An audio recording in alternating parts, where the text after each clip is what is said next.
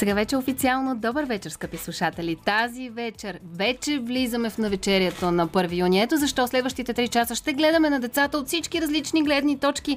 Ще се позабавляваме малко върху нашите собствени деца, след което ще потърсим как родителите се повлияват от децата и как децата от самите родители. Има какво да научим, а най-вече има какво да чуем и от музикална гледна точка. Защо? Защото това е радиото с най-яката музика. Доказваме го песен след песен, след песен, след песен.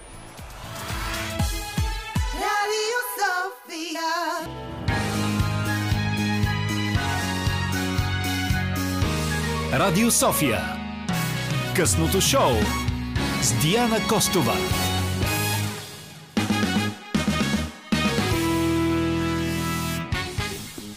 Късното шоу обаче никога не е само с един човек. Ние сме огромен екип и студиото ни е пълно и от другата страна си имаме човек, който се грижи за това вие да ни чувате по най-добрия начин. Казва се Веселин Коев, той е нашия звукорежисьор.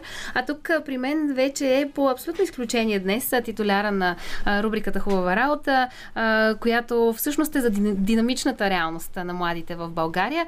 Олга Василевска е нейният титуляр, предприемач, любител на хубавите разговори и хора. Аз бих добавила още няколко описания, но мисля да ги надграждаме с всеки следващ епизод на рубриката. Преди да влезем в дълбините и обаче, чуйте и нейния сигнал. Хубава работа! Хубава работа! Хубава работа! Оли, здравей по абсолютно изключение в последният вторник на месеца. Здравейте, Диди, здравейте и всички наши слушатели на радио ефира на Радио София. Радвам се, че сме заедно отново, макар и да е последния вторник на месеца. А, хубава работа е едно изключително приятно събитие, което е част от а, късното шоу във вторник вечер. От вече, може би, Оли, година? Повече от година? Това ни е втори сезон. Днес нашият епизод е 28, но е факт, че може би повече от година вече сме заедно и рубриката Хубава работа е част от програмата на Радио София. А, между другото, тук е момента да отворя една скоба, че можете да видите онези красиви неща, които се случват и като иллюстрации, свързани с хубава работа в Инстаграм профила на рубриката. Така е, надниквате в хубава работа и виждате великолепни иллюстрации, всички от които отразяват разговорите, които сме имали до сега. Днес, Диди, ще говорим за децата. Тук сме си сипали един приказен малинов сироп – аз съм си обърнала шапката с козирка назад и много се надявам да влезем в дрехите, мечтите и мислите на нашите деца и да поговорим какво ние възрастните можем да направим за тях. Когато си говорихме с теб как можем да направим едно предаване в посока децата и почнахме да умуваме, първата ни мисъл беше да, да включим и нашите четири хлапета тук в студиото. За съжаление не успяхме а, да организираме чак толкова пълно студио и пълен ефир. За сметка на това обаче а, с теб зададохме по няколко въпроса на нашите деца. Един от въпросите, малко по-късно ще пуснем и на нашите слушатели да се запознаят с нашите хлапета, но един от въпросите беше за какво мечтаеш. И аз се замислих, тъй като го зададох и на няколко възрастни около себе си. Всеки имаше някакъв отговор. Отговора на моите хлапета се разли... различаваше изключително много от отговора на всички възрастни по едно единствено нещо. Какво беше то? И това беше, че моите хлапета казват за какво мечтаят тук и сега. Докато възрастните измислят едни такива много накъдрени изречения, едни много, как да кажа, дори помпозни понякога, едни големи цели, едни грандиозни амбиции, едни мечти. Е, една много дълбока мисъл влиза в техните глави, когато им зададеш този въпрос. И се усетих, че всъщност ние не се замисляме за това какво искам днес, сега, в 20 часа и 12 минути. Аз си мисля за някакво голямо далечно бъдеще, където трябва да постигна нещо грандиозно голямо. Има нещо такова. Тук е момента да поздравим нашите деца, които макар не са тук в ефир, ни слушат. Кари, Бобо, Миши и Сами са залепени за радиоефира, защото те знаеха, очакваха този ден и знаеха, че той ще бъде посветен на тях. По отношение на мечтите, интересното е, Диди, знаеш ли, че аз имах фундация, която се наричаше Мечти в действие? Не, виж, ето, всеки път научавам по нещо ново. Преди повече от 10 години се захванах с темата за кариерно ориентиране на учениците в България и много вярвах в мечтите. В интерес на истината днес продължавам да вярвам в тях, но не в тази форма. И това е нещо, което може би трябва да отдам на мъжа си. Той ме научи, че думата мечта е твърде тежка, твърде сложна, твърде много ни натоварва с очаквания към нас самите, а понякога живота се случва без много да го планираме. Така че от няколко години аз практикувам немечтането и се опитвам да се наслаждавам на момента така, както децата наистина ни учат да го правим. В този смисъл, в следващите три часа наистина ще се отдадем на тази свобода, да си позволим да помечтаем, да си позволим да погледнем през погледа на децата, да си позволим да влезем в детските иллюстрации, в детските книжки, в детските приказки. Наистина го пожелавам на всеки един от вас, които сте с нас в момента през радиоефира, да си дадете свободата да влезете в някакъв малък миг от детския свят. До тогава ще влезем в света на нашите специални гости освен четирите маника, които ще срещнете, а, ще ви запознаем с а, един, едно творческо дуо, автор на детски книги и иллюстратор на, детската, на детска книжка. А във втория част на рубриката ще ви срещнем с специалист в темата за ранно детско развитие. А, всъщност, третия част на предаването ще продължи да е насочен към хлапетата. Там пък ще си говорим за това какво виждат децата през очите на родителите си. А тъй като знаете, че родителите всъщност са някак си огледало с децата си и къде тази връзка може би може да бъде подобрена. Следващите три часа сме много надълбоко в детската тема. Нещото, което обаче категорично остава непроменено в ефира на Радио София, не, неговата музика, казах го и малко по-рано. Сега обаче музиката избират и нашите гости.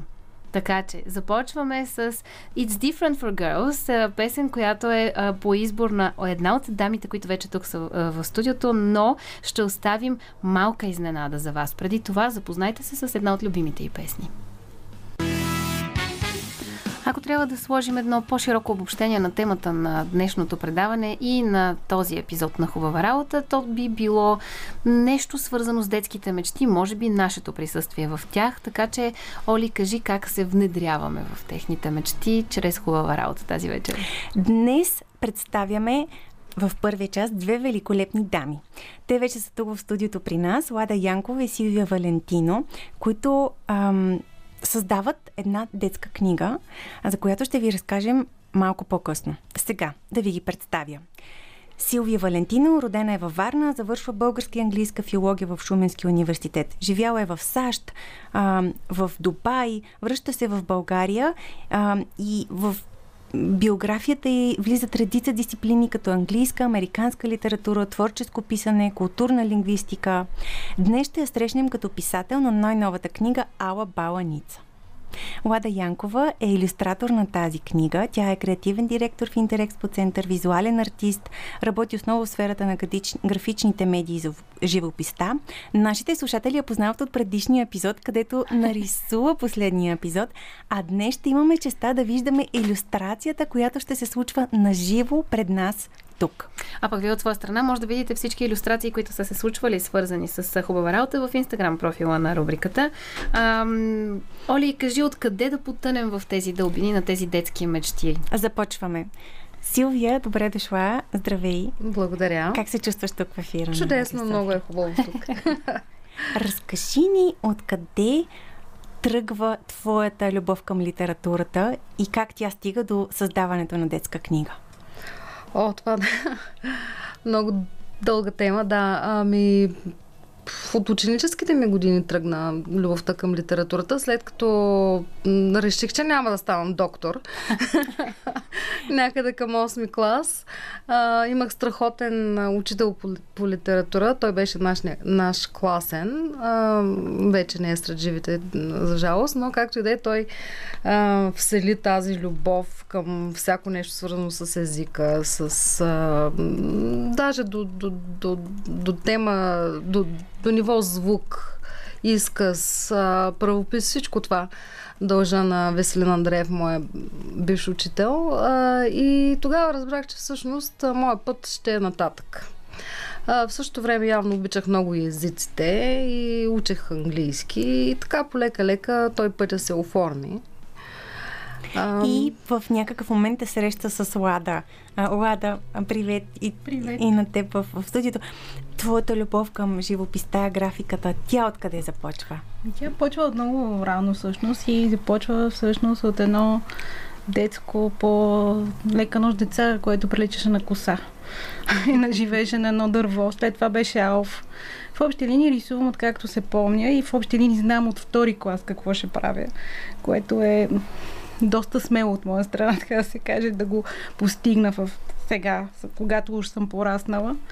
А как живота ви събра? Ами, приятелството ни събра и приятел ни събра. Всъщност това, че ние правим това в момента, го дължим на Симеон Стоилов, който е художник на всичкото отгоре. Той ни срещна на едно парти и каза, бе, вие двете много добре ще свършите една работа, хващите се и я правете, защото виждам, че ще се случат нещата с вас. Ние започнахме много така аз прочетах книгата, която я прочетах за една вечер, а за мен това означава, че тя е хубава книга, защото не ме... Беше лека книга. Не е лека като смисъл или съдържание, а лека като зачетене. А, книга, която я запомняш, а, можеш да искаш да продължиш историята на тази книга, виждаш образите в тази книга, което е много важно за мен е особено, но всеки един образ там е направен така, че да, да си го представи всеки човек. Най-хубавото, че Лили си представя, сега издаде главния герой на книгата, се казва Лили, и тя си представя прекрасно всеки един персонаж в книжката. И то е достатъчно за един иллюстратор. Лили толкова много ми помогна за да, да усета атмосферата, в която тя живява, че тя работата беше свършена, те се вика. Преди да влезем в дълбините на книжката, е, ми се иска да ви върна назад във времето, защото всяка една от вас каза кога е усетила какъв ще е нейният кариерен път. Родителите ви подкрепяха ли ви или имаха други амбиции за вас? Защото м- когато говорим за детски мечти, е изключително важно те да бъдат посрещнати с отворени обятия от родителите. Ами аз за първи път ще кажа и даже в ефир, че моите родители са страхотни и са ме подкрепили абсолютно винаги. И всъщност това, че аз знам от втори клас какво искам, беше благодарение на тях, защото те бяха до мен във всяко едно отношение. Те намериха хората, които да изкарат от мен на най-силните ми страни. И съм много благодарна, че всъщност съм ги срещнала, така да се каже, че съм ги избрала. Силвия? При мен то някъде е малко по-различно, в смисъл такъв, че моите родители никога не ми пречеха за нищо и казваха, абе ти каквото искаш това прави, ти ще се оправиш, ще си умна, талантлива, интелигентна. Та така от детета чак до сега. Подкрепили сме в това, че никога не заставаха на пътя ми. Дори когато заминах за чужбина, дори когато се сменявах и професиите и всичко това, аз, освен това, че се занимавам с езици и литература, правя и куп други неща. А, но те просто, само това беше тяхното мото ти си знаеш, че ще се оправиш. И, и въобще не ми се бъркаха, за което също съм и много благодарна. Много, много така топло чувство. А, ето тук идва момента да отделим малко време на нашите родители. Колко великолепна основа могат да ни дадат и колко ценно е от време на време да се сещаме за това, което, което са ни дали тогава, когато е било толкова ключово за нас. Особено сега в моята собствена роля като родител, особено осъзнавам колко е ключово това. Има и нещо друго обаче, защото задълбахме в е, така, една малко по-сериозна част на този разговор. Аз пък се сещам е, какви са били репликите, които моите родители са ползвали, които много са ме владявали. Отварям скоба и аз съм изключително благодарна на родителите ми за това, че винаги са подкрепили всяко едно мое решение. Да. С голямата четка, мамо, тате, замазах положението. Но, действително си спомням някои от репликите, които или майка ми, баща ми, или баба ми и дядо ми са ми казвали и, и са ме влудявали. Има едни такива две-три изречения, които всяко дете могат да владят. Изключително много се забавлявам, когато попаднат в моята уста вече тези изречения и добиват съвсем различен смисъл. Съвсем редовно. А, Кари в последно време започна да брои. Първо, правим това. много те обичам, Кари. Тя със сигурност сега слуша радиото днес и двамата супер много се вълнуват за точно този епизод. Те имат и една виртуална среща с твоите деца. Те вече си ги представят тях и а, в следващия сегмент на нашата среща ще чуете те, техните гласчета. А, така е, след малко предстои да ви срещнем с а, нашите четири хлапета. А, преди това обаче ще ви срещнем с а, още един от а, музикалните избори на нашите гостенки. Силвия, мисля това отново е твой избор, а, но Хайде да чуем песента, пък ти после ще кажеш твой избор ли е или защо точно тази песен. Добре.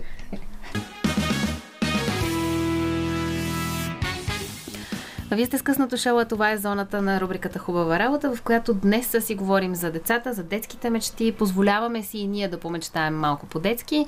И точно за това решихме да бъдем абсолютно откровенни и открити с вас, скъпи приятели. Аз и Олга Василевска решихме, че ще ви запознаем с поне малка част от характерите на нашите хлапета и изглобихме една кратка и набързо направена анкета с някои от ключовите въпроси, които смятаме, че трябва да зададем на децата. Така че, Оли, ако искаш.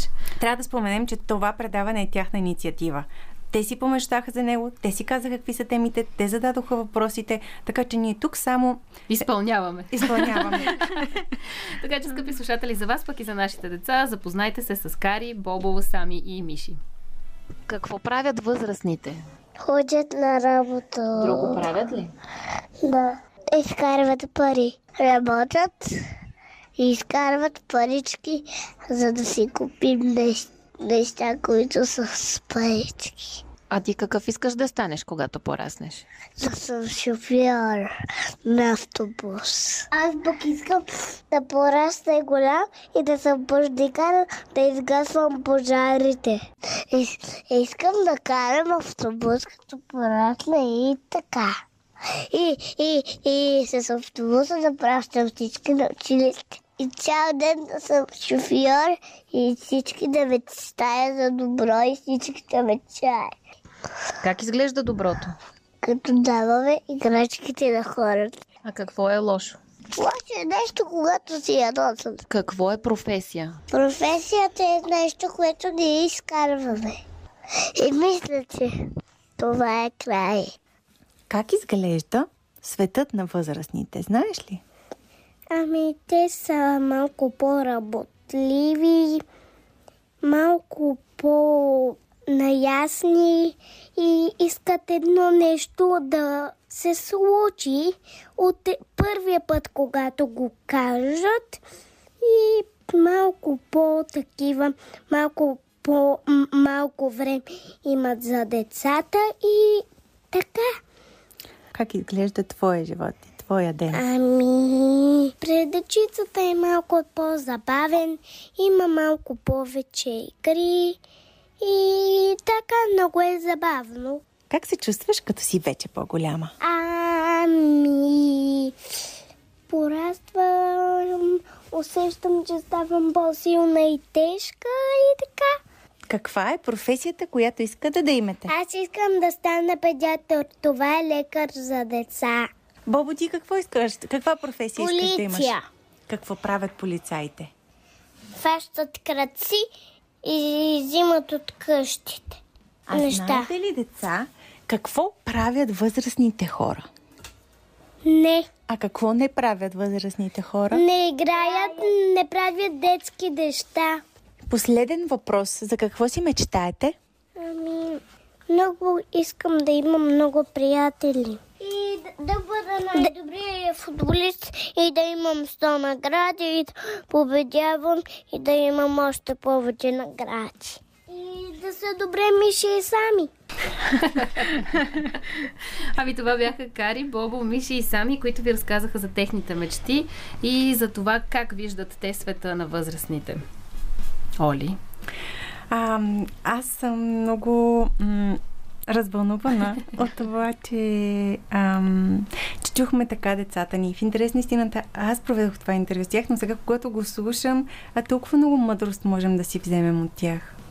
Всъщност това е и посоката, която подхванахме с теб още в началото на този час, за унази свобода, която имат децата да, да могат да мислят за тук и за сега, за това, което искат тук и сега и да не се чувстват длъжни да накъдрят едно изречение, една мисъл, така че да звучи правилно за хората. Всъщност те казват това, което наистина искат. След следващата песен ще ви представим книгата Ала Баланица и главният герой в нея Лили. Тя е всъщност едно подрастващо момиче, което те първа осъзнава какво се случва в живота и в самата книга израства, променя се. Нямам търпение да влезем в нейната гледна точка чрез автора Силвия Валентино и Лада Янкова, която ще ни разкажат какво каква е тяхната гледна точка за детството днес, от днешно време. И дали всъщност е по-лесно да пишеш детски книги или точно обратното, защото пък там наистина трябва да освободиш и своето съзнание от, може би, тежеста на това да си възрастен. Преди това обаче малко свобода с музика в ефира на Радио София. Сега вече е време да ви срещнем и с Лили. Оли, моля те, въведи ни в този свят. А, книжката Ала Баланица е предназначена за деца в ранните тинейджерски години, между 9 и 12 години. Лили описваме като варненската пипи дългото чорапче, която за едно лято порасва. Представи я, Силвия. Какво я вълнува? А, за какво я променя? Кой е тя? Как, как се роди? Как се роди Лили? Ами Лили, о, това е много дълъг разговор. Това не знам дали ще не стигне времето. А, има някакви истории, които са свързани естествено с моето детство, а, които като съм разказвала през годините на някакви хора, са казали, абе ти защо тази история е толкова смешна, нали? Не дей, напиши я някъде. Това е било преди 20 години, разбира се. Та в цялата тая книжка има може би два епизода, които са горе-долу действителни. Всичко останало е плод на моето въображение. Но просто трябваше да си избера едно момиче, което, което така да, да, да ми хареса като образ, да изплува и да води читателя след себе си. А, Талили е така много м- голяма сладорана в нашия език има, има една дума, която ми е много сексистка, но за, поради липса на друга ще трябва да употребя тя. В началото е машкарана, така наречената машкарана, но до края на това лято, в което нали, читателите ще я проследят, ще видят една промяна в нея, където това момчешкото напуска нейното тяло, нейните мисли по някакъв начин, без да е, без да е прекалено много. А, аз затова избрах тази песен. Не знам дали а, слушателите са я чули първата песен, която беше It's Different for Girls. Умишлено избрах, защото а, в нея се говори точно за това как а, очакванията към момичетата са различни. А момичетата не трябва така да правят, uh-huh, пък трябва uh-huh. така да правят. А, Тали ли се сблъсква също с а, част от тези проблеми и по нейн си начин а, се оправя с а, целия свят на големите. А, и така, много мога да ви говоря, но. А, Може би тук е момента да... да разберем как изглежда тя. Точно Лада, така, да. Разкажи да как изглежда нещо. Лили. Ами, за мен Лили е едно, едно момиче, което е различно с това, че а, а, си позволява да вижда света и да, да иска да го разбере. И тя е смела, за това е мъжко момиче всъщност, смела е да, да се забавлява. Смела е да харесва приятелите си, смела е да харесва различните, защото и това го има. Смела е да мисли за близките си, въпреки, че не ги разбира, защото те отдавна са спрели да се забавляват. Тя е смела да е различна физически, смела е да е различна визуално. Изобщо аз я представих по един Нали, тя има много отличителни белези, те са описани, но аз я представих като едно много а, жилаво, много буйно и много а, симпатично и хлапе. Да. С едни дълбоки сини очи. И какво е това, което всъщност я кара да порасне и по... Как, кое, кое е това събитие, което по някакъв начин ами, променя? Няколко неща се преплитат, които водят до тази промяна. Едната е, че тя по един или друг начин губи много близък свой приятел. А, смисъл такъв, а, че нейната най-добра приятелка заминава за някъде и до края на лятото става ясно, че тя няма да се върне. А Лили очаква през цялото време те да са в същия клас, като започне учебната година. А това за едно дете е страхотно преживяване. А, мислейки за това, което говорихте по-рано, аз докато летях днес с самолет, точно това си мислех за какво мечтаят за какво мечтаят децата. Точно това а, ми беше и го има и в книгата. Децата мечтаят за нещата тук и сега. Те живеят в сегашния момент. А, за тях това да мечтаеш да станеш X, Y и Z, нали, е нещо съвсем а, при, причуто от родителите. Те, ето, примерно, Лили мечтае приятелката й да се върне, за да могат да тръгнат заедно на, на училище. Другата голяма промяна настъпва заради това, че в света на големите, на нейните родители се случва нещо много неприятно и тя а, с нейната наивност смята, че може да оправи този проблем и да намери за него решение. И това много я променя. Също прави отговорна, а, смешна, наив, с тази наивност. А, и въобще е много така. А, промяната се случва пред, пред буквално пред очите Поне аз така смятам. Не знам, Лада, ти какво ами, мислиш? така мисля. Дали виждаш тази промяна, да. която преживява Лили? Аз я виждам я и това е много... А, ние възрастни, така, така да се каже, не забелязваме децата как изживяват нещата, които се случват около нас. Те си търсят обяснение или ли го търси. Тя смята, че има някаква вина или има някаква сила да оправи нещата. Всяко едно дете това го преживява по негов си начин. Дори не подозираме, защото и за Лили никой не подозира какво, какво се случва с нея и колко, на колко не, жертви е готова само и само да, да запази това, с което смята, че ще оправи нещата като цяло. За кого беше предназначена тази книжка, тази история? За кого пишеше? А, конкретно за кого или като възрастова група? Ми, да може би и двете. Може би и двете. Ами, как да кажа, малко е сложен този въпрос. Значи, принципно книгата би могла да се разбере и така да се прегърне от всички деца, които са между 9 и 99 години. За мен тази книга е за всички възрасти и би могла да се случи навсякъде по света, нищо, че е свързана с варненските реали, но те ако се изчистят просто гръбнака остава а, такъв, какъвто смятам, че до до голяма степен универсален. Аз се писах, за да чуя смеха на едни мои приятели, които през цялото време бяха в главата и исках много да ги разсмея. А, смята, може би, живот и здраве някой ден да, да го напиша като послание в книгата. А, специално за, за, за този конкретен човек, приятелка моя, а, чийто смях винаги така, като толкова е, толкова е чист, а, когато се смее на някакви детски неща, че много исках тя да го прочете и точно така да се разсмее. Млада, ти за кого рисуваше?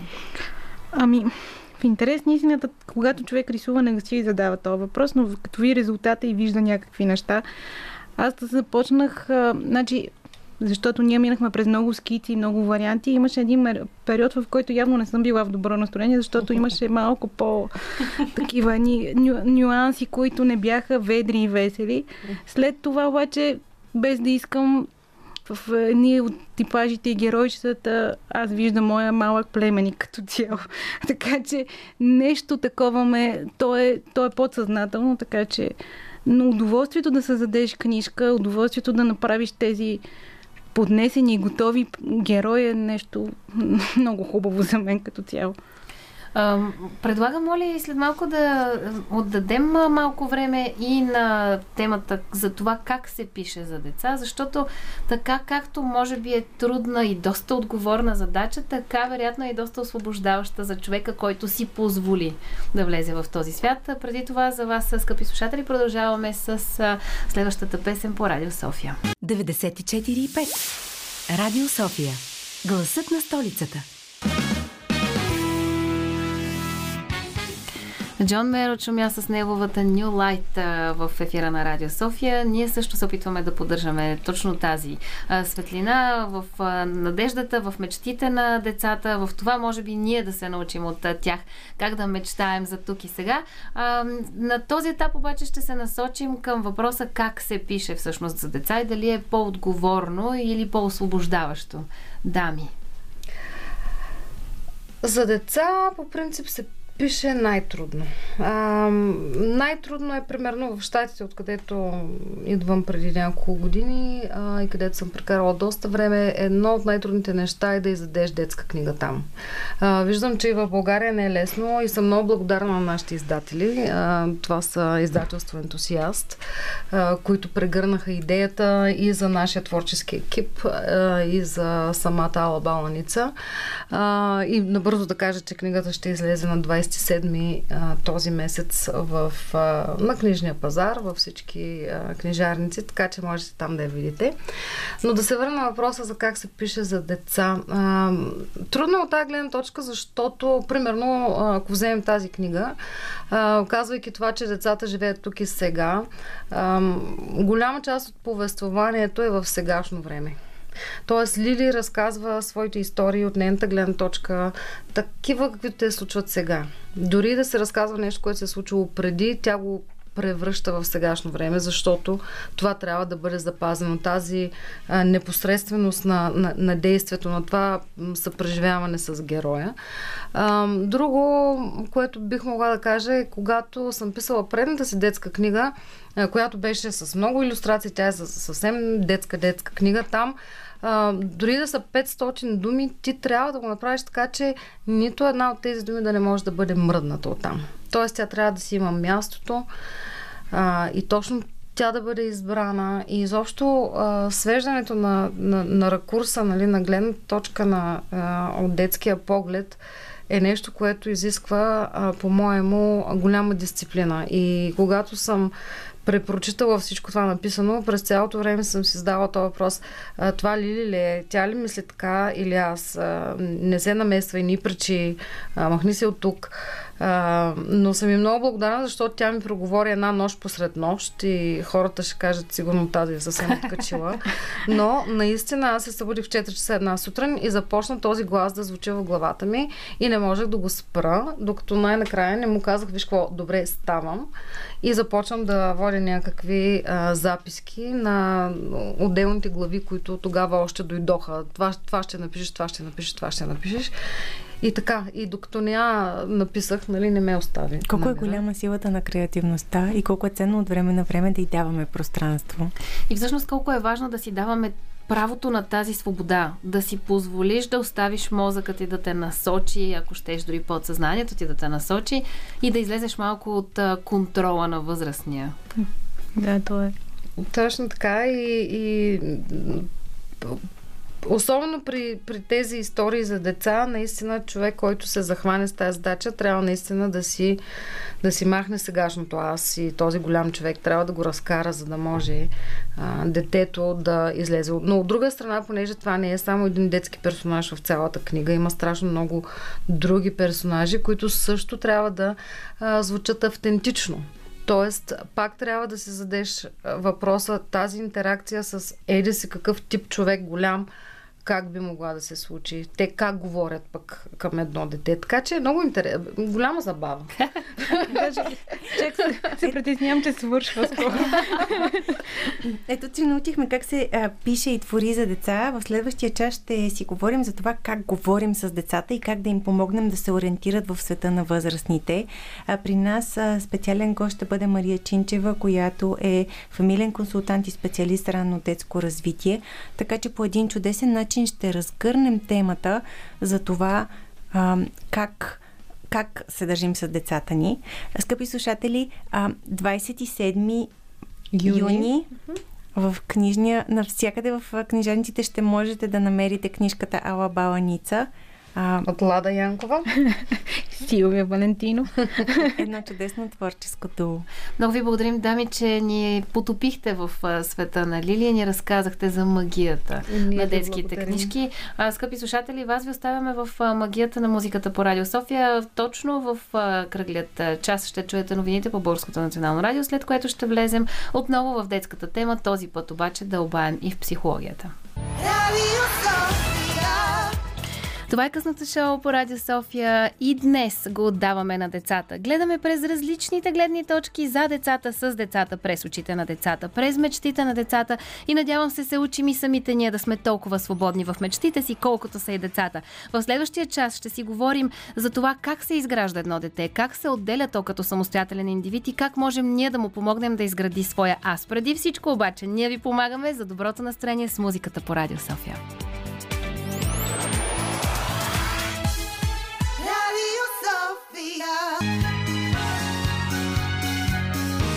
Радио София. Късното шоу с Диана Костова.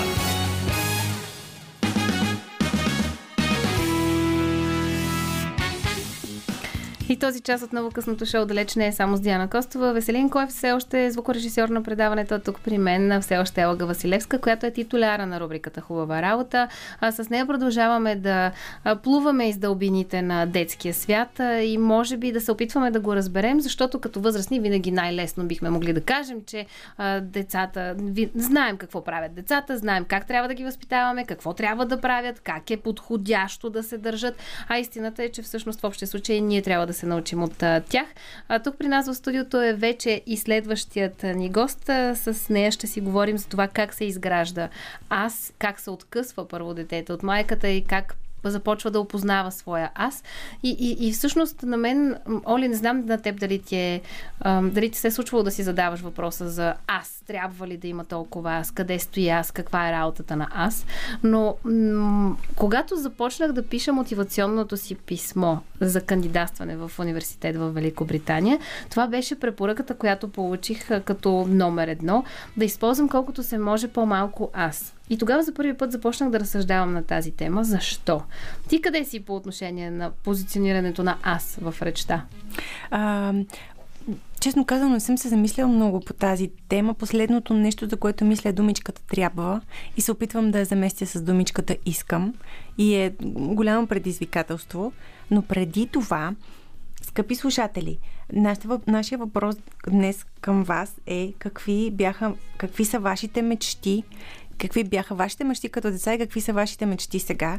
Можете да се свържете с нас на нашия телефон 02963 5650 и с удоволствие да се включите в разговора ни, а, за да чуем и вашата гледна точка.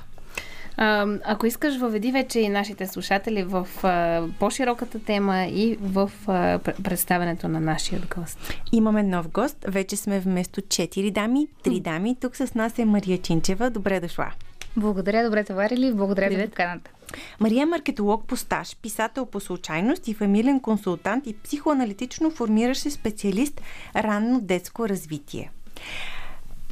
Тази история при теб, в която ти се занимаваш с маркетинг, HR и влизаш в темата за детското развитие и терапевтичните подходи, откъде дойде?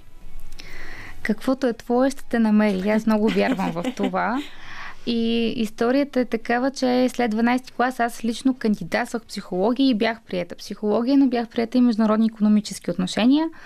И това се случва 2005 година. А, тогава семейният съвет реши, че психолог къща не храни, все още.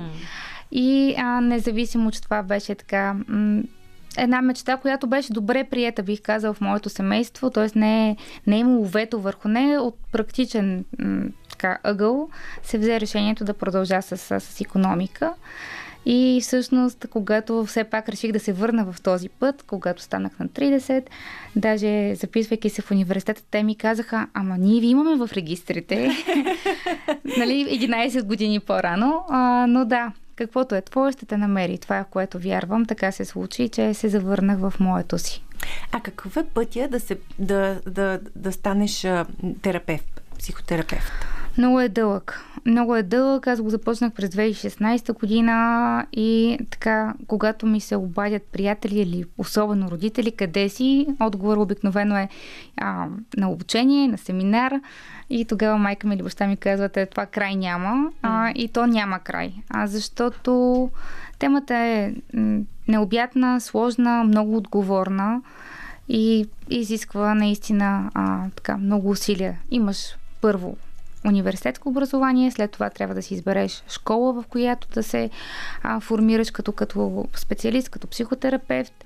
Съответно, във всяка школа има различни нива и затова между 5 и 7 години е даже кратък срок, бих казала, за формиране. Твоя фокус в момента е в ранното детско развитие. Защо избра тази специфична а, област или, или сфера в, в, в, в психотерапията? Защото много ми допадна а, идеята да мислим за бебетата като за хора. Тоест не като за едно чу... Е, същество, което има право на глас, когато стане на 18 или когато започне да си изкарва парите само, а от самото си раждане той има право на, а, на избор, то разбира, осъзнава какво се случва с него, има възможност да се включи в един диалог. Да, не през езика, но през, а, през тялото, да речем. И това успях и да го видя през моето дете, през други деца, с които а, съм работила или са около нас като, като среда. И много бързо се случи тази любов към бебетата, езика и да, книгите на Франсуаз Долто не мога да не ги отбележа. На всяка една майка с малко дете или на, тази, на всяка една жена, на която и предстои а, раждане, ги препоръчвам много топло. Тук спомена Алек, твое, твоето момче е вече на 4 години. Какво ти, как промени майчинството гледната точка към, към, към психотерапевтичните теми? Видях, че много, а, че има много истина в книгите. А, като аз винаги казвам, че ако човек не си задава въпроси или един родител не си задава въпроси за децата си и за това какъв родител е, обикновено изпада в една от две крайности. Или преповтаряш модела, през който ти си минал като дете, т.е. не го подлагаш на никакви въпроси, той е такъв какъвто е, а при мен е било така, така ще бъда и аз като родител. Или всъщност имаш много съпротиви към този същия модел и тогава отиваш в една друга крайност. Uh-huh. Тоест, ако ти си отгледан с много дисциплина, с много граници, с много така м- ясни правила а, и не си имал много свобода и това ти е липсвало, има голям шанс да дадеш твърде много свобода на едно малко дете, без то да бъде подготвено за, за нея. Затова тук идват, както казах, книги, семинари. Темата с рано детско развитие е все по-актуална. А, и да, това е което ми даде. Всъщност обаче може би е важно да отбележим, че за да стигнем до този начин на разсъждение, първо трябва да работим върху себе си. Абсолютно точно, да. Как, от, как се случва това, тази първа крачка? Откъде тръгва? Какво обикновено я провокира в хората? Знаеш ли, това е много интересен въпрос. И когато дойде човек в кабинета, винаги още в първата консултация е хубаво да намери отговор, защо точно сега. Uh-huh. А повечето хора си мислят, да, може би е хубаво да поработя върху себе си и да посетя специалист, психолог, психотерапевт, но отлагат доста във времето. А, и когато дойде нещо конкретно, то обикновено носи информация. Нали? Защо точно сега? Майчинството е един такъв период. Той ни връща към това какво е да си дете, какво е а, да си родител, какво е твоето преживяване за твоите родители и всъщност повдига много-много въпроси, често тревожност, често страхове, често отваря други рани а, и съответно е един много благодатен период за започване на работа върху себе си. Ако започне по-отрано, по-добре. Като цяло, до той има един а, хубав цитат, че а, е голяма късметлийка, че е станала майка след като вече е била анализирана. А, и аз смея да кажа, че да, при мене вървяха едновременно нещата, а, но наистина много помага. Много помага да си на този път. След малко ще влезем вече в а, а, още повече детайли за това как помагаме на децата да намерят себе си, да открият своя аз, да се откъснат първоначално от усещането, че са едно цяло с мама а, и как да помогнем и на нас самите за този процес, защото той далеч не е ориентиран само единствено към хлапетата. Преди това обаче продължаваме с а, музика. След малко ще влезем и в а, любимите а, песни на нашата гостенка. Сега обаче изборът е на Димитър Новачко. Докато вие слушахте музика по Радио София, ние вече влязохме в разговора за отношенията с децата и за това къде се слагат граници, как се развива въобще тази връзка. До тук си говорихме за връзката майка-дете, може би ще намесим и връзката с таткото, но при всички положения този кръговрат е много важен за изграждането на азът в едно дете. Затова, Оли, не знам на къде да завием сега с този разговор и как да влезем. започваме от самото начало. А Мария, кога наистина се раждаме? На мен много ми харесва отговорът, който скоро чух на една конференция, че се раждаме поне три пъти. Първият път в езика, в историята, с която сме повикани, историята, с която сме, в която сме очаквани, да се впишем историята на двойката, на майката, след което се раждаме в живота. А, и след това се раждаме, когато а, се събудим като, като аз, т.е. има място за нас а, като субект. Какво означава това? Да има пространство за нашите желания, да имаме възможност да правим избори, да се отнасят, родителите да се отнасят към нас като ам, дете, което е чуто, видяно, отразено. А в кое... каква възраст се случва това? От ден първи. Чуто, видяно, споделено, разбрано. Детето на в първия ден от своя живот ам, а, не общува на езика, който ние говорим. Как би могла една майка да реализира а, този акт на виждане, чуване, разбиране? С много говорене, с много гушкане, с а, много вяра в, а, в ресурса на детето.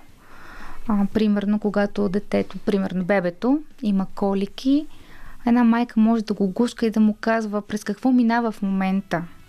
Да обяснява самия процес да, да, да го прави не толкова страшно. Тази болка, която е в коремчето на бебето, откъде идва, кога ще си тръгне, а, че тя не е страшна, че майката е до, до него. Това много успокоява детето. Колко важно е обаче емоцията, с която го казваме. Защото едно е всяка майка, когато види, че детето изпитва дискомфорт, тя самата изпитва дискомфорт и нея самата я боли. И има много голяма разлика, когато кажеш, сега ще дам пример с mm-hmm. по-пораснало дете, но то е същото като емоция, която даваш и на едно новородено бебе. А, когато едно дете падне и се ожули, но не е нещо страшно. Тук вече говоря от личен опит, предполагам и при вас е същото, когато кажа на някой от моите хлопета, е, мамо, една без рана не може, става и бързо, той дори не забелязва, че е паднал и се е ударил. Когато реагирам с ужас и съм, какво стана, което е в по-голямата част от случаите, защото съм класическа Нека жена. всички се го детето автоматично започва да се притеснява и види ли в моето лице а, тревога, вече е в някаква тежка истерия. Абсолютно е така. Детето търси ориентир, защото този ориентир се придобива с времето и така, че като падне, ако не е много сигурно сега това е сериозно падане или не толкова сериозно падане, ще се ориентира по ситуацията, по майката, по о, така, погледа или звука на майката, ако има писък, какво стана. Uh-huh. А, така че, а, да, емоциите са много важни. Една от задачите, една от трудните задачи пред една майка е когато отразява емоциите на детето, на бебето и въвежда го в, в света на емоциите, те да са така отразени, че да се вижда, че това са неговите емоции, не нейните. Mm. Тоест, когато пита, а, сега тъжен ли си, боли ли те, а, радостен ли си, аз говоря в мъжки така, род, защото моето дете е, е момче, но идеята е, че а, аз мога да усетя тази емоция, но не я връщам като моя, а се опитвам да намеря думите, за да може детето да се ориентира по нея. Добре, ма как го правиш това? Ами, а, как го правя? Не знам как го правя, честно казано.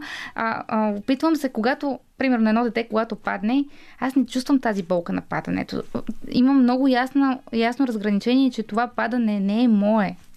А, ако е нещо наистина много ако е страшна ситуацията и върви с страх от загуба, нали, тогава да, разбира се, включвам се с, така, с моята си тревога, но при едно обикновено падане и ожулване на коленете, аз знам, че тази болка не е моя и мога да я върна по начин, по който тя да е на детето. О, колко от вас ви е супер трудно моя. да го разберете. Да. Аз наистина изпитвам като моя. Тоест, да, физически не ме болят коленете, но буквално ме боли душата под сърцето. Абе, вътре в тялото ме боли физическа болка, изпитвам. Не знам как да го опиша. А друг е въпроса, доколко здравословна е тази наша Крайно нездравословна. на майките, които непрестанно вардят своите деца от всяко охузано коляно. Да, крайно нездравословна е и за мен и за децата. с подхода на бащите, които винаги с такава лекота и спокойствие пускат искат децата да се пускат от и четвъртия етаж на, на катерушката и просто казват, нека да се научи. Точно така. А, и затова е много важно да има бащина функция, т.е. бащина роля в, в процеса на изграждане на децата, особено а, Оли, ти имаш момче, а, а, Диана и ти, нали така? Да. А, ние сме майки на момчета. Не може да си позволяваме нашата тревога и нашата болка при всяко падане или всяка малко по-рискова ситуация да им даваме на тях. Те трябва да растат смели.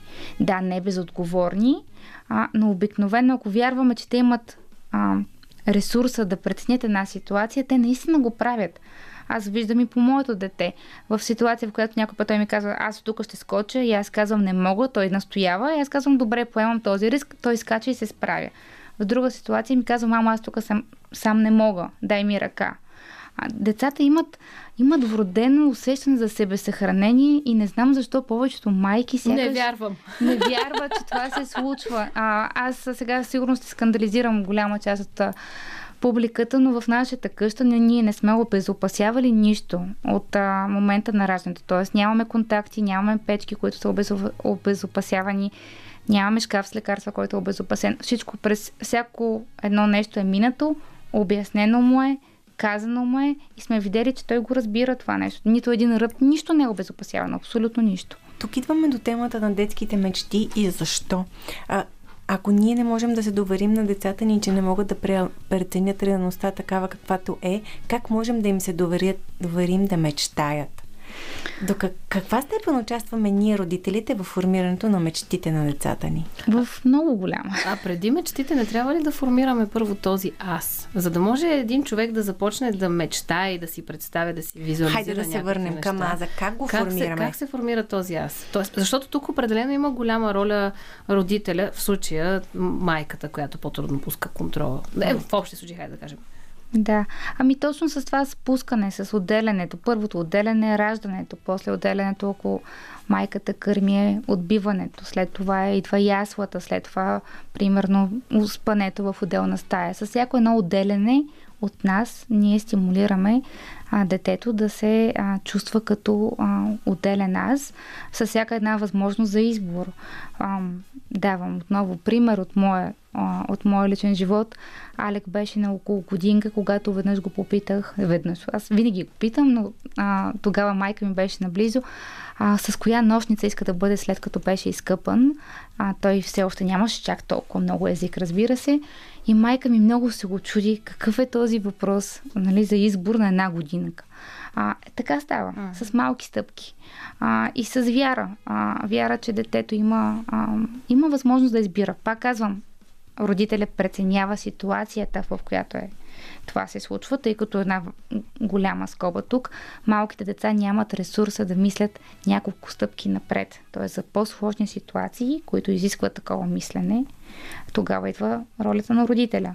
А, тоест, ако детето си каже, днес няма да си измия зъбите, то не може да си представя, че ако всеки ден не си ги измива зъбите, след хикс време, примерно това може да се върне. Добре, ма ние като родители как му обясняваме на това дете, че истината. трябва да си мие зъбите? С истината. Добре, да и казваме, ако не си миеш зъбите, ще почнат да те да болят зъбките, ще има бактерии по тях, които ще нараняват зъбките. Въобще не го интересува, той просто не иска си измие зъбите. Не започваме с ако не. Мием си зъбите, защото. Започваме малко по-различно. А, поне моят опит е, че така е по-лесно да ни чуят. А, и, а, и го повтаряме. Повтаряме го, показваме с нашия пример. А, разказваме история, ако се налага, има книжки, които понякога помагат. А, но пак казвам, повечето деца в момента, в който майката се обърне към, към тях, майката или основната грижеща се фигура, те чуват, те искат да са здрави, те искат да са чисти, те искат да, да имат свобода това не е нещо, което, от което те биха бяга, избягали. Всъщност, дали децата искат да са и дали осъзнават, са, здрави със сигурност, т.е. искат да се чувстват а, а, добре, искат да се чувстват комфортно о, в, в себе си, в тялото си, в кожата си, в зъбите си, ако ще ползваме този пример.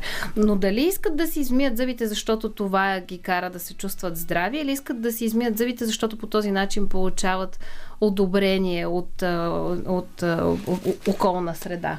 Кога се формира това а, обществено мнение, социал, социално мнение? Той идва по-късно, а, но в, пак казвам, в общия случай те ги правят в момента, в който ние сме обяснили смисъла на едно действие, а, те биха го правили за себе си и това е най-хубавото.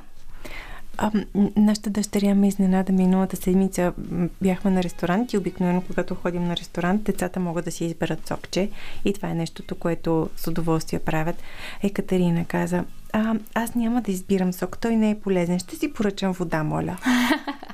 Вау! Точно така. беше беше а, доста шокиращ момент за мен, защото ние в никакъв момент не сме им казвали, нали, от някъде тя е разбрала mm. или може би го осъзнала сама за себе си. А, много гордо поръча своята вода и си я изпи с кеф. А, много гордо продължаваме ние с а, музиката по Радио София. Сега вече влизаме в една от а, любимите песни на нашата гостенка. А, даже искаш ли ти да избереш коя да бъде тя? Can't Help Falling in Love или uh, Slow Down. Нямам претензии. Оставям Тогава оставяме избора на нашият звукорежисьор Веселин Коев. А междувременно само ще ви кажа, че в а, минутите след песента вече ще влезем в това как да разпознаем и да намерим сигналите, че детето ни вече започва да изгражда своя собствен аз. Продължаваме да си говорим за детския свят, за изграждането на азата в децата. Стигнахме до тази фаза, в която вече търсим а, да разпознаем сигналите, че детето ни вече има себеосъзнатост и разполага с, с своя аз и иска да го отстоява. Кои са тези сигнали? Когато чуваме аз искам, аз мога, аз мога сам. Това е много, много ключово изречение. Аз искам сам, аз мога сам, остави ме. Когато детето по-скоро спокойно успява да прекара време с други ам, наши близки приятели, семейство, когато го оставяме в ам, детска градина, в ясла и то се справя сред други деца. А когато се чувства спокоен със света, има доверие в света и в, а, и в това да, да бъде част от него, да бъде вписан в една група, в един социум, а, това се вижда много лесно. Няма как да се обърка. Добре, какво правим в обратната ситуация? в която не получаваме това mm-hmm. поведение, или детето не се чувства спокойно, или не се чувства комфортно да каже аз, или дори обратното. Аз съм имала ситуация, в която едно от моите хлапета казва, няма да се храня сам, аз ще съм бебе, искам да съм бебе. Това второто дете ли? Или, не. Или първото, първото, първото след второто, може би, в някакъв период. Горе-долу, ма да. да е по-сложна задача. Да. да. А, значи, Принципно първите деца правят регрес, когато се появи второ дете в семейството. Тоест, връщат се към неща, които са правили като по-малки и искат, искат цялото това внимание, което вижда, че майката отделя на, на новодошлото бебе, искат малко и те да така, те да се възползват да, да, и от малките него. искат от вниманието на майката, да. защото пък виждат, че майката е с голямото. Ще това да имаш две деца или повече, не знам за повече как и скъпи слушатели, 029635650 да обменим опит за антистрес ситуации. Но, но какво да, правим, но... когато детето не е все още открило този аз? Задаваме си въпроси. Задаваме си въпроси. Дали е нещо а, в нас, дали е нещо в средата, дали е нещо в него, какво е това, което липсва. Питаме се за това. Аз много често се шугувам с самата аз имах една ситуация, в която трябваше да попитам, така да, да отида при специалист, да се консултирам във връзка с детето ми и бях попитала да го вземем ли с нас. И отговора беше, зависи. Ако смятате, че проблема е в детето, вземете го. Ако смятате, че е във вас, елате без него. А ние тогава с моя съпруг избрахме да отидем без детето. Това беше ситуация във връзка с адаптацията в нова детска градина, която беше много трудна в онзи момент. И да, това е отговорът ми. А, обикновено а, знам, че много родители не искат да го чуват, особено майки, че всичко започва с тях, че те имат някаква отговорност. Но факт е, че детето се води по майката. А, и а, и това не е страшно. Обикновено, когато една майка има трудност да се отдели от едно дете, има причина за това. И ако сама не може да стигне до, до това какво стои под това желание детето да бъде близо, в близост до нея, е добре да се обърне а, към, към специалист. А, за съжаление, аз виждам, че това е много трудна стъпка, макар че България все повече се отваря в, а, в посока с а, психологични консултации, психотерапевтична работа и все пак за много майки е изключително трудно, а най-важното, което се забравя е, че колкото по-рано се направи тази консултация, толкова по-лесно е, а, ако има проблем, той да се така да се адресира с, а, с работа, а пък ако няма, майката да бъде спокойна, че всичко е наред и е просто част от, а, от етапа на развитието на детето. А, но, но да, давам си сметка, че това е едно трудно решение. Обикновено повечето родители стигат до консултации в момента, когато нещо повече не може да бъде така. Т.е. те са пробвали едно, две, три, пет неща а, и а, идват а, по-скоро водени от отчаяние, не толкова от любопитство вече какво се случва. Ами, дайте да видим, можем ли да го поправим това дете. А, и колкото по-рано се започне този процес, толкова по- по-леко е. Добре, аз не бих искала да ползваме израза да поправим детето. Но в кавички. Можем... Да, в да, кавички, да, нали? Но съм сигурна, че много хора се чувстват по този начин. А, са ли поправими тези ситуации, когато вече е напреднал а, а, този процес, дори на отчаяние на родителите? Някои да, други не. Или други по-малко. Наистина много зависи. Там, където шансовете за промяна са по-големи, е там, където детето е вербално и така не просто може да назовава различни предмети, може да прави изречения, да разказва приказки, да споделя какво се случва с него, т.е. наистина вербално дете. А там дори да имаме проблем с поведението, доста по-лесно се достига до тези деца. Да, защото там вече има и комуникация, Точно така. по-лесна комуникация. В този ред на мисли, ако има един маркер, който аз лично винаги препоръчвам да се следи, това е езика. Ако едно дете закъснява с езика, моля ви, тези, които ни слушат, а, потърсете една консултация. Най-много да си загубите един час време, нали? но а, там е колкото по-рано, толкова по-добре и по-лесно. А преди да си сложим а, изводите от а, този разговор и кой какво си взима, искам да а, помоля нашия звукорежисьор да подготви сигнала на а, рубриката Хубава работа, защото а, толкова се улисахме, че забравихме да ви споделим, че хубава работа всъщност се случва а, не както днес, в последният вторник от месеца, а в а, всеки първи вторник от месеца, така че следващият първи вторник от а, месец юли ще а, очаквате следващия епизод на хубава работа. Преди да оставим куки за тогава, Оли, какво си взимаш от тази вечер? Днешната среща беше много специална за мен. Връщането към нашето детство в първия ни час с историята на Лили а, даде възможност малко по-смело да подходя към детето в себе си. А сега в разговора с Мария а, Знаеш ли, Мария е толкова мъдра. Тя има един блог в Инстаграм. Скъпи слушатели, влезте Добро начало, се казва. А, и всяка седмица черпите вдъхновени идеи във връзка с развитието на децата, но всеки път научавам толкова много. Благодаря ти, Мария, за тази любов и обич и нежност и мъдрост, която влагаш във всяка дума. Това го оценявам. А, и, и винаги си взимам а, нещо ценно. А, а, а в, днешния, в днешния ден това, което взимам е разбирането към децата. Разбирането към децата, че и те всъщност, без значение колко са високи, колко са силни или колко са тежки, те всъщност са свои собствени личности. Мария, ти какво си взимаш от тази вечер? Ох, аз взимам тази хубава атмосфера тук. Много е уютно при вас. Много ви така благородно ви завиждам за, за тези предавания. Върнахте ме в а, едно много минало време. Аз казах още в самото начало. Когато бях малка, имах така мечти свързани с радиото, така че си взимам едно много приятно носталгично чувство от една страна, а от друга а, три майки в а, късна вторник вечер да си говоря с децата. Когато един родител си задава въпроси за децата, той винаги е добър родител. А, така че това, това ми носи наистина едно приятно и топло чувство.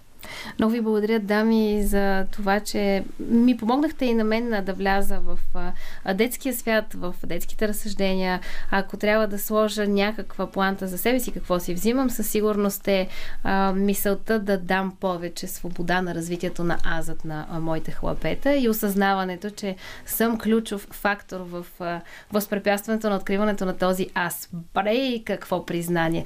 А, това се случва 4 минути преди кръглия час, в който ще чуете чуете новините по Българското национално радио, а след това продължаваме да си говорим за децата. А, само, че ще влезем в темата какво виждат децата през очите на родителите си или с други думи надграждаме все повече и повече в себепознанието си, себеосъзнаването си, за да можем да опознаем и собствените си деца.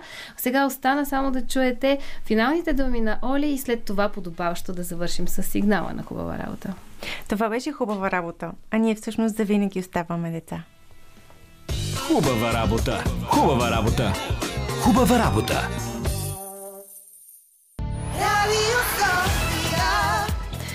И така, за мен неусетно, надявам се и за вас, стигнахме до третия част на късното шоу и тъй като днес определено сме посветили цялото предаване на детския свят и нашето влизане в него, сега съвсем логично ще влезем в света на родителите, в техния поглед и какво виждат децата през очите на родителите си, защото оказва се всъщност това е онова нещо, което ги формира после и като човеци. А нещо, което ни дава щастие в този човешки живот, за мен поне категорично е музиката, за това ние от Радио София се стараем да ви даваме това щастие.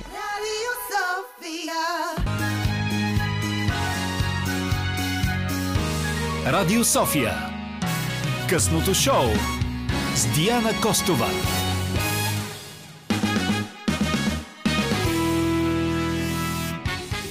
И ако вие се уморихте да чувате, че това е късното шоу вторник вечер с Диана Костова, аз пък никога няма да се умора да казвам, че това не е само с Диана Костова предаване. Веселин Коев е от другата страна на звукорежисьорския пулт. Димитър Новачков е човекът, който избира музиката тази вечер за вас, пък и за нас тук в студиото. А ние сме... Започнахме от 4 дами в първия час, минахме на 3 дами във втория час, сега вече сме само две дами в студиото. Александра Алгафария е тук при мен. Добър вечер. Добър вечер. Продължаваме да си говорим за децата и съвсем естествено градираме в, в, в тази тема и стигаме до родителите и темата какво виждат децата през очите на родителите си. А, тема, която ти предстои да развиеш и в а, едно по-голямо събитие следващия месец. Реших просто да си открадна малко преднина. Няма нищо, пък може така да споменем, че на 3 юли ще има едно такова събитие, а, което много ще се радвам хората да се включат. Онлайн ще бъде и ще си говорим точно за това. Какво виждат децата през очите на родителите си, защото те като са много мънички, то това е света за тях. И а, кът, малко сме си писнали психолозите с това да говорим за първите седем, колко са ни важни и как всичко се формира там. Ама то е вярно. Нали, простия факт, че в самото начало на живота ни, начина по който работи мозъка, ние сякаш сме под хипноза. И под хипноза попиваме като гъби. Всяко едно нещо го приемаме за чиста монета и го приемаме за абсолютно вярно. И затова става толкова трудно след това вече, като пораснем някакви неща да ги, да ги променим, да ги забравим, да научим нови модели на поведение. Разбира се, че не е невъзможно, затова има и моята професия, иначе психотерапия нямаше да има. А, обаче това, дето го приемаме за чиста монета, най-често идва от родителите и така възприемаме света около себе си. Добре, кога започваме да подлагаме на съмнение това, което виждаме, чуваме, усещаме от родителите? Ми, за всеки може да е различно по някакъв начин, но като че ли в тинейджърската възраст е най-очевадно. Защото а, там това, работата на тинейджера е да се бунтува срещу авторитета и да се опитва да си разшири границите, така че ако това се случва, човек се развива правилно, може много да се гордее с него, колкото да ни, да ни къса нервите. А, но там се, се появява, той, част от бунта е не просто за разширяването на тинейджера, ами и срещу това, че започва да осъзнава, че родителите не са безгрешни, че не са универсалните авторитети, които сме възприемали до този момент.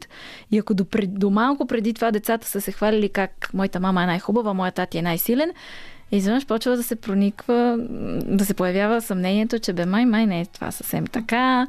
Абе, май те са едни обикновени хора, дето нямат идея какво правят, май те грешат. И много може да се бунтува тинейджера срещу това нещо, защото изведнъж му се и разбиват му се представите за света и почва той самия да носи много повече отговорност за това, което се случва. Това си е част от порасването. Добре, тъй като в предишния час оставихме темата до там, където детето вече е изградило от своята първа форма на аз и себеосъзнаване. А, тоест, това може би е и първото откъсване от, от родителите. Този процес как се случва е психоемоционално и за двете страни, защото е абсолютно двустранен. Ми, трудно. Трудно е и за двете страни. А, що, всяка една раздяла ни е трудна, но това е пък много по-рано. Това се случва още като започва да се отбива детето, като почна да растат зъбите, като почна да, да прохожда. Значи това е горе-долу първата годинка, година и половина. Защото допреди това бебето то, то е бебе, малкото дете няма никаква представа, че аз и мама сме две отделни неща. То няма идея, че аз и, и има някакъв външен свят, че има нещо отделно от него. А, и чак когато почва да осъзнава собствената способност да влияе върху света, най-малкото, примерно, това е сигурно и ти си виждала с твоите деца, как в един момент почват да хвърлят неща, mm.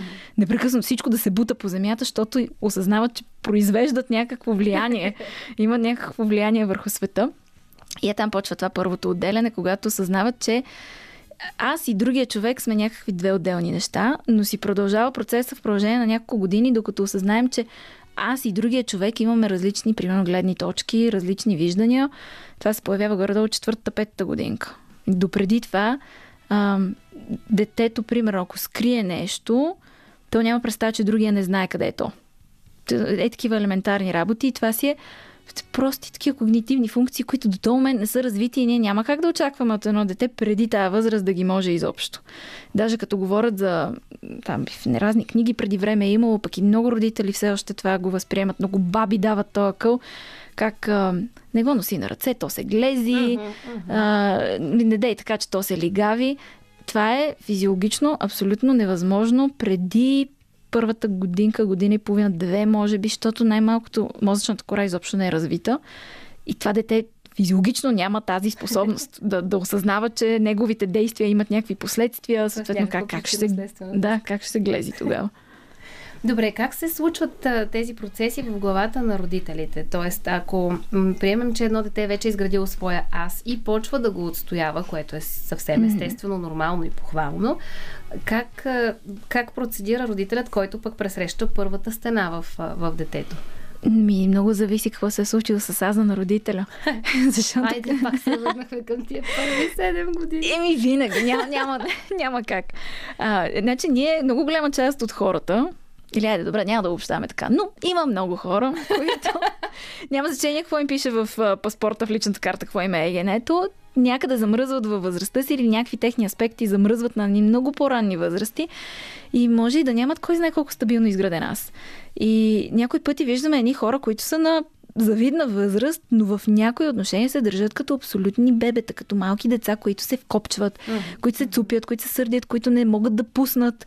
И за тях отделянето може да е супер трудно. Това си има и там едни конкретни типове характери, зависи кога точно е имало преживяно някакво, може би, травматично събитие които няма значение на каква възраст са. Много трудно им става това с... А, им се случва отделянето. И на един такъв родител, примерно, когато детето почне да става самостоятелно и да има вече някакви пориви за, за отделност, за отделяне, може да му е много трудно.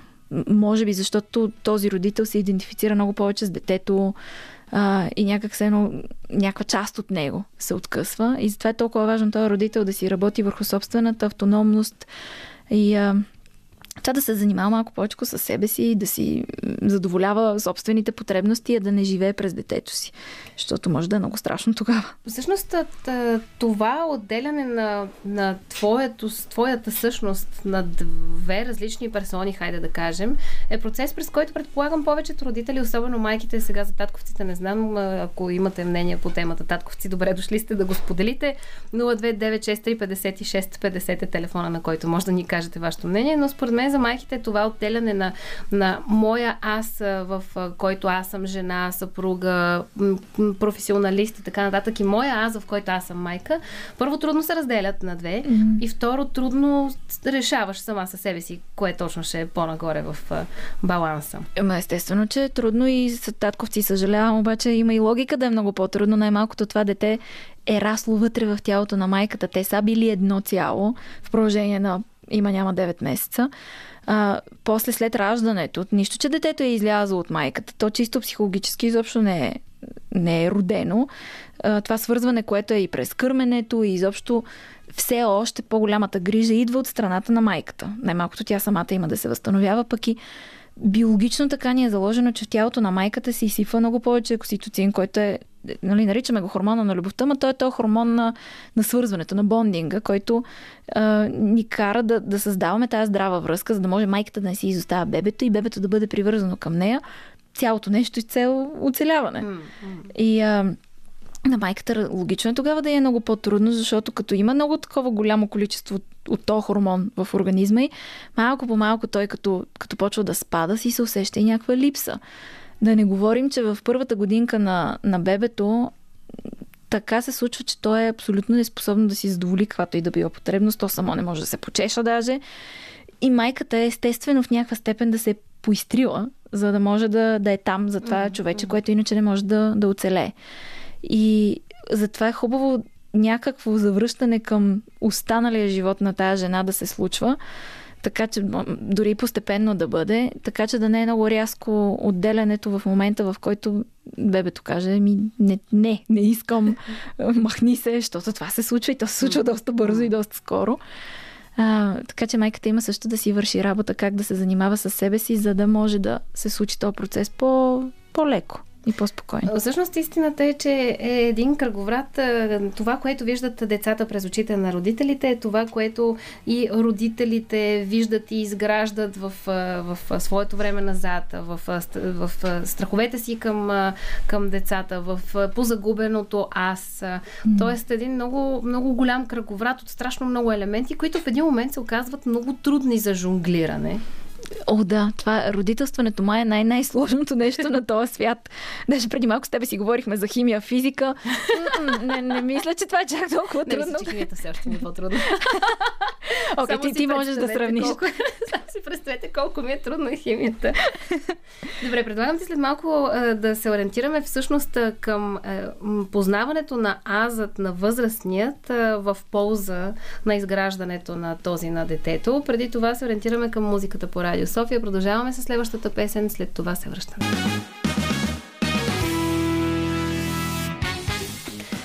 В този час темата е какво виждат децата през очите на родителите си и може би за да започнем да градим основите на, на тази тема, трябва да уточним а, себеосъзнатостта на родителите и да разграничим, когато, ако аз, да речем, осъзнавам, че в момента съм много оплашена за детето си, но не искам да му го покажа, е ли по-добрият вариант да скрия тази емоция от детето си?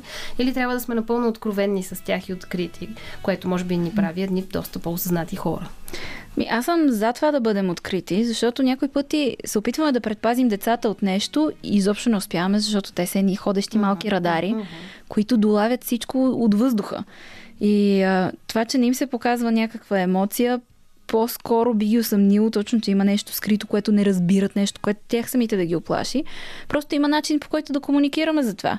От сорта на отиваш и казваш, виж какво мама се е оплашена, тук някакви неща се случват, обаче всичко ще бъде наред, спокойно, ще минем през това, случват се тия работи.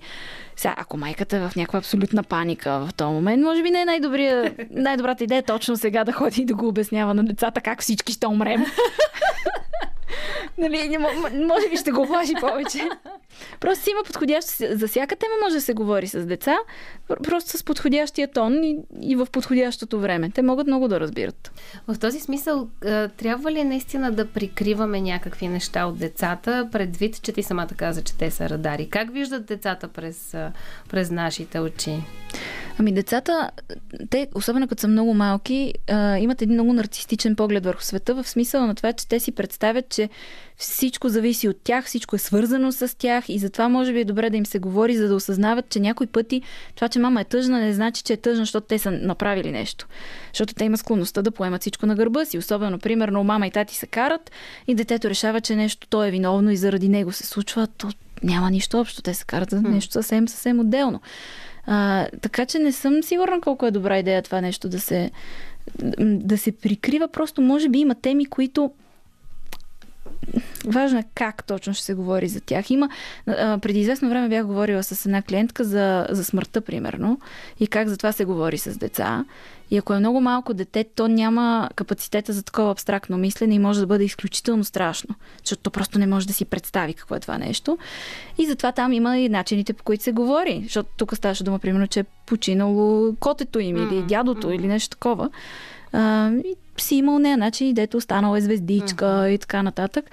Все пак, за да може да, да се обясни и да се каже. Но не мисля, че добра идея да се крие от децата, просто защото им остава като нещо нещо, хем явно те имат общо. Нещо, до което не са допуснати. Да, обаче не са допуснати и това много повече тревожност може да все, отколкото да им се обясни по един спокоен, по-детски начин. То, всъщност тук засягаме и една друга тема. Това доколко искаме и ние имаме силата да, да, да разговаряме свободно с децата си на всякакви теми. Веднага ми излиза една ситуация от вчера вечерта. Моите хлапета намериха една книга за човешкото тяло а, и започнаха да задават въпроси.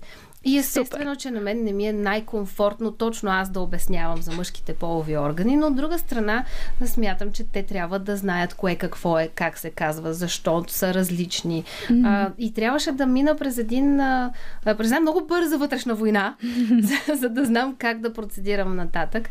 А, и ако ти не знаеш къде стоиш като, като аз, като човек, като разбиране, като ценности, може би ти е по-трудно да предадеш съответно и нататък тази информация. А, затова съм много за родителите в момента, в който решат, че искат да бъдат родители, да почват да работят върху себе си. А, не защото нещо задължително са дефектни, uh-huh. ами защото винаги можеш да научиш още нещо. Винаги можеш да разбереш как можеш да си по-полезен, да си по- по-добър родител за тия деца, дето ще дойдат, защото а, много хора стават родители а те самите все още са деца. И изобщо не са подготвени за едно такова нещо, а то е една огромна, огромна отговорност. Окей, хубаво, имаме хормони, имаме някакви такива нагони, които ни карат да се възпроизвеждаме, но все пак пък сме човеци, не сме прости животни. И е добре да бъде някакси осъзнато решение, много искано, желано и работено в тая посока, защото а, на родителите, на които им е трудно да говорят на разни теми с децата, най-често е защото те самите имат някакъв казус с въпросната тема. Дали ще е за секс, дали ще е за смърт, дали ще е за а, разни други такива теми табу, особено. И ще е много хубаво този родител да почне да си задава предварително сам на себе си въпросите, кое би му било трудно и може би каква е причината да му е трудно.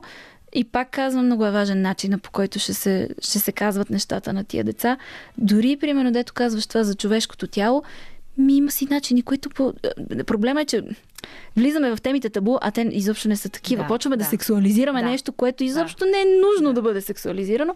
И много простичко може да им се обясни каква е разликата, откъде идват бебетата и така нататък, без да се влиза в, в порнографията Знаеш ли, или задължително в биологията и анатомията. мозъкът на един родител, още на един възрастен, работи по много различен начин този, този mm-hmm. на едно хлапе. И когато едно хлапе дойде и ти каже, пак ето пример от живият живот звездичките. В също близките, които почиват, стават звездички. И едно от моите хлапета казва, че иска и то да стане звездичка като нашето кученце. Като в неговата глава то просто харесва звездичките, иска да види кученцето, защото кученцето му липсва и иска по някакъв начин да съчетае тези два елемента. В моята глава обаче mm. това е някакъв безобразно ужасяващ апокалипсис края на света, разбираш ли? Защото това, че детето казва, че иска да стане звездичка, за мен означава край, ужас, ужас. Mm-hmm. Аз минавам през 344 форми на паника. О, ужас. Ама да, че ти натиска някой твой копче тогава по тая тема. По същия начин е и когато ам, когато влезем в детския свят, ето, не, е, наскоро слушах две хлапета се карат, едното казва, чакай, ще ти махна главата от раменете. И детето наистина си го представя като в анимация, нали така? Като в... Тоест, аз поне си мисля, че така си го представя. В моята глава обаче това изглежда много ужасяващо. Да. Защото моята глава е някакси вече лишена от възможността да си представя, че е физически възможно главата да ти е подмишница и ти все още да функционираш като живо същество. И това ме навежда на мисълта, че ние хубаво си говорим за това как децата виждат света през очите на родителите си, обаче се замислям колко е по-важно обратното. Mm-hmm. Родителите да се научат да виждат света през очите на децата си, просто защото те са забравили. И това колко често се случва, като пораснем и сме много възрастни и сме много големи, изведнъж забравяме да гледаме на света по един такъв детски начин, който някой път е толкова по-простичък, толкова по- по-красив в някакъв смисъл да. също. А, и, и започват родителите да си мислят, че децата възприемат нещата като тях, а това изобщо не е така. И, и почва едно много голямо разминаване да се получава там, защото ако родителя си позволи да чуе детето, какво точно му казва, да разбере това дете от какво има нужда, той начина по който вече ще подходи към него като обяснения, като възпитание, като отношение, изобщо би бил много по-адекватен и много по-съобразен с, примерно, възрастта на това дете. Или изобщо с идеята, че това е дете, което някой ден ще стане възрастен, ама все още не е. Всъщност, горе-долу така започна и цялото късно шоу тази вечер, защото аз и Олга Василевска си позволихме да представим нашите четири хлапета общо на нашите слушатели, като им зададохме няколко основни въпроса, един от които беше за какво мечтаеш. Ако трябва да съм честна, има големи съмнения първо, че моите хлапета ще могат да отговорят изобщо на този а, въпрос. Изненадаха ме много наистина, че успяха да отговорят. Отговорите им бяха много сладки. Аз като майка прихках, яхках. А, и после зададох този въпрос на няколко възрастни човека. И направих, като отново препращам, съжалявам, скъпи слушатели, ако това вече сте го слушали в началото на предаването, но ми се стори изключително важен урок, който аз поне си взех. Възрастните, когато говорят за това, което мечтаят, а, обикновено влизат в някакви анализи, в едни много накъдрени, засукани изречения, в едни така много далечно бъдещи планове. Докато, когато попиташ едно дете за какво мечтаеш, отговора може да бъде много прост. Той може да бъде количка или онази играчка, Сладолет. която днес. Да, или сладолет, или да, да има меди Да. какво си. Те мечтаят за тук и сега. М, А ние не си позволяваме да си зададем въпроса какво искам тук и сега. м. И, и ми е любопитно от, от, от твоя професионален опит, каква е стоеността на отговора на какво искам тук и сега. Да, а ми благодаря ти, че го разказа това, защото аз не съм го слушала предаването, но ще си го пусна после да го чуя, защото това абсолютно си заслужава. А, и, и, Боже, пак се удивявам децата какви учители са ни. Мгм. И колко хубаво би било да можем да бъдем като децата. Даже има и в, и в йога има такива концепции как да имаш детски ум, ума на начинаещия, все едно всяко нещо го виждаш за първи път. И е много тъжно, като почнем да го изгубваме. Което идва точно след това порастване с абстрактното мислене, дето почваме да осъзнаваме, че има бъдеще, че има минало, че има последствия. А, а е много хубаво да, Ами, да се учим от тях, да виждаме как го правят и да ми да спрем да помиришем тия рози и не да разсъждаваме дали тези рози ни харесват повече или онези, които душихме онзи ден и изобщо за розите и те, нещо в тяхната... И смисъла на тяхното съществуване в Смисъла на нашия свят. съществуване. Да, по-добре да сме едни малки принцове, дето да... Едни много а, наивни и чаровни малки принцове, които просто да им се радваме на тия рози, че изобщо съществуват и ни красят света. Та, е това, ако можем просто да си го позволим от децата да го вземем, направо и света ще бъде едно много по-красиво място. Абсолютно съм съгласна. Трябва да, да отделяме малко повече време, да си позволяваме детската свобода на, на мисълта. Продължаваме сега с музика по Радио София. След това се връщаме да разберем колко всъщност има смисъл да мислим за тук и сега, преди да мислим за далечното бъдеще.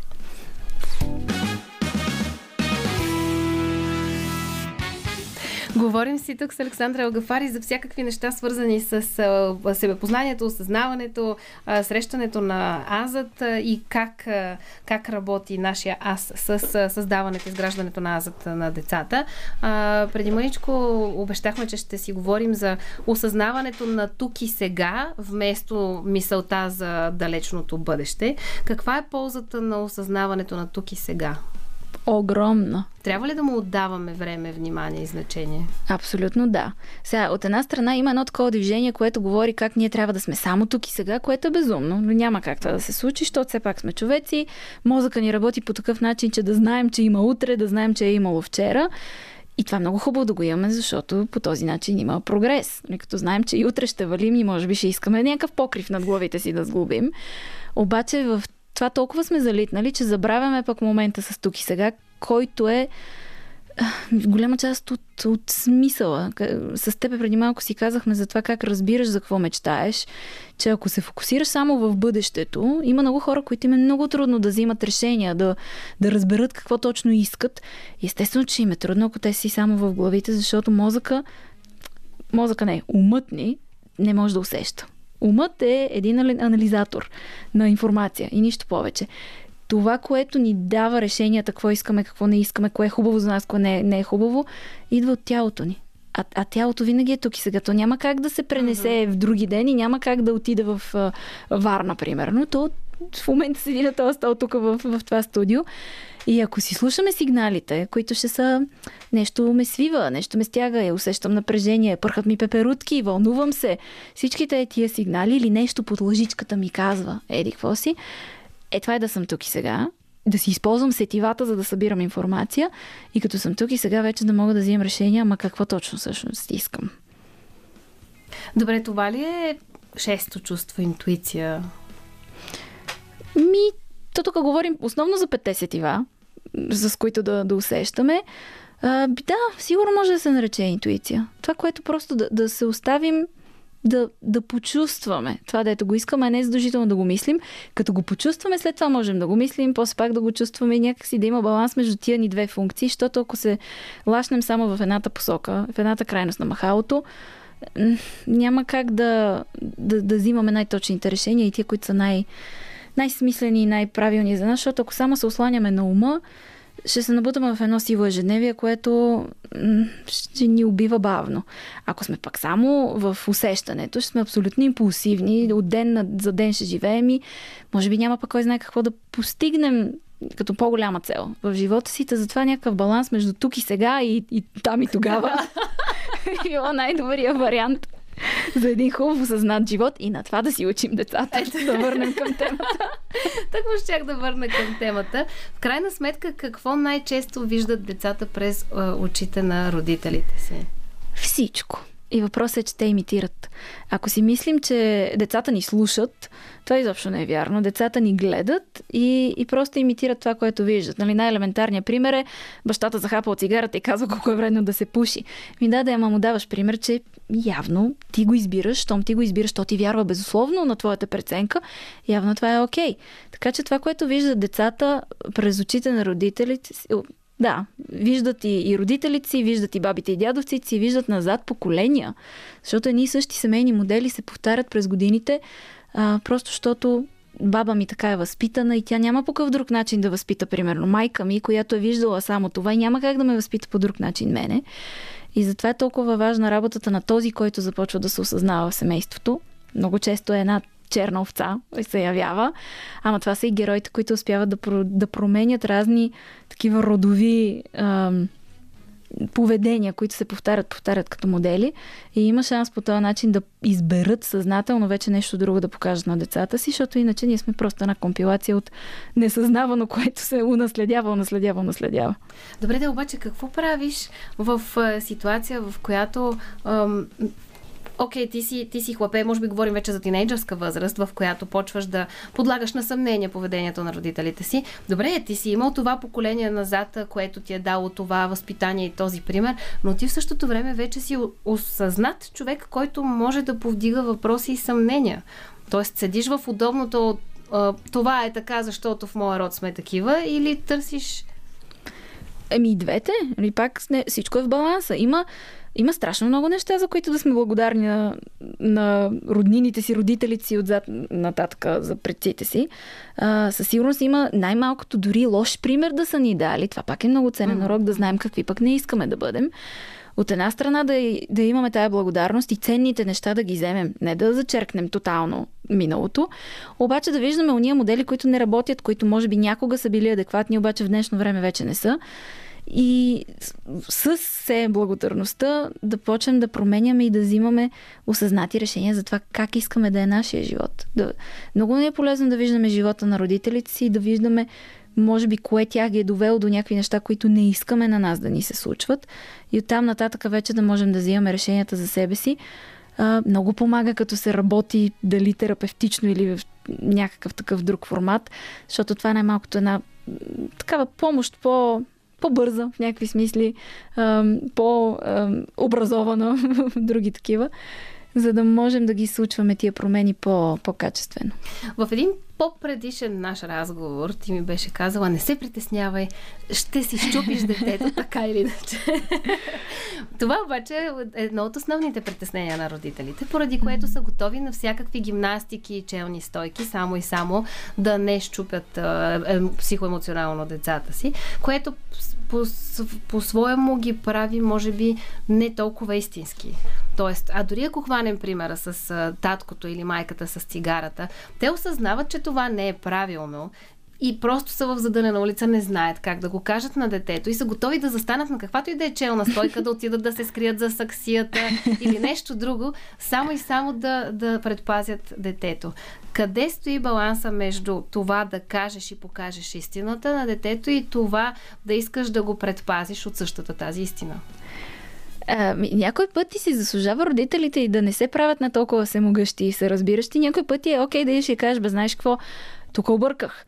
Или тук не знам какво да направя. И да, да му покажеш, че бе, не, не си ти чак толкова божествен, защото родителите, това, което се случва в момента, ако едно време са били супер сигурни в това, uh-huh. което правят. Сега сме в другата крайност на махалото, където нищо не е сигурно, всичко да. се подлага на съмнение и е една така а, все, повсеместна и, и масова паника и тревожност, което е също толкова вредно, може би. А, и почва всичко да се подлага на съмнение. А, родители, ако се остави да си слуша това, дето ти каза интуицията и да си усеща наистина какво му казва тялото в този момент а, и да чува детето от какво има нужда, има шанс да бъде много по-добър и много по-осъзнат родител, отколкото ако слуша Сулю, Пулю и всичките експерти на този свят за кое е най-правилно. А, и да, със сигурност ще го повреди детето. Просто защото това е неизбежно. Колко оптимистично звучи. Ама така е, така е. И това е целта му е всъщност малко да смъкне от тази тревожност, защото то пусти му контрол, с който и, за който и с Митко много сме си говорили тук в предни предавания, че ам, то контрол всичко да го държим в наши ръце и да се случи точно така, както трябва и да е възможно най-правилно, абсолютно невъзможен е. Ние живеем в един живот, който си знае работата, общо взето. И всеки от нас, аз лично вярвам, че пък си има и някаква съдба. И някой път и родителя може да е абсолютно перфектен и идеален, но да има някакви фактори, независещи от него, които да се намесят. И това е окей. Okay. И това дете, ако все пак му даваме любов и грижа, защото това е най-важно. Всичко останало е второстепенно. Дава ли му се любов и, и грижа на това дете и позволява ли му се да бъде автентично, а, то по-скоро ще си вземе ползите от тия трудности, отколкото да има дефектите. Нали, ефекта на дефекта тогава има шанс да се прояви и всичко може да се закърпи с, с любов. Ако трябва да дадеш няколко съвета за това как да се случва тази комуникация, как да го слушаме това дете?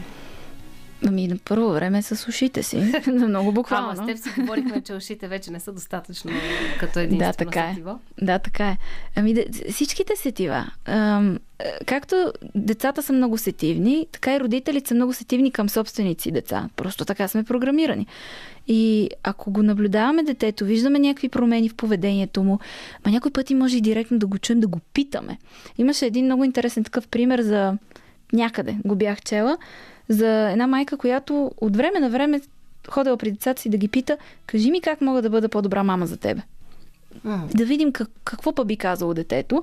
Може да почнем първо с трябва ми купуваш повече играчки и така yeah. Нататък, ама като го пусне малко повече да си извентилира глупостите, в един момент може и да каже нещо смислено. От сорта на, ми знаеш, имам нужда да си играеш повече с мене.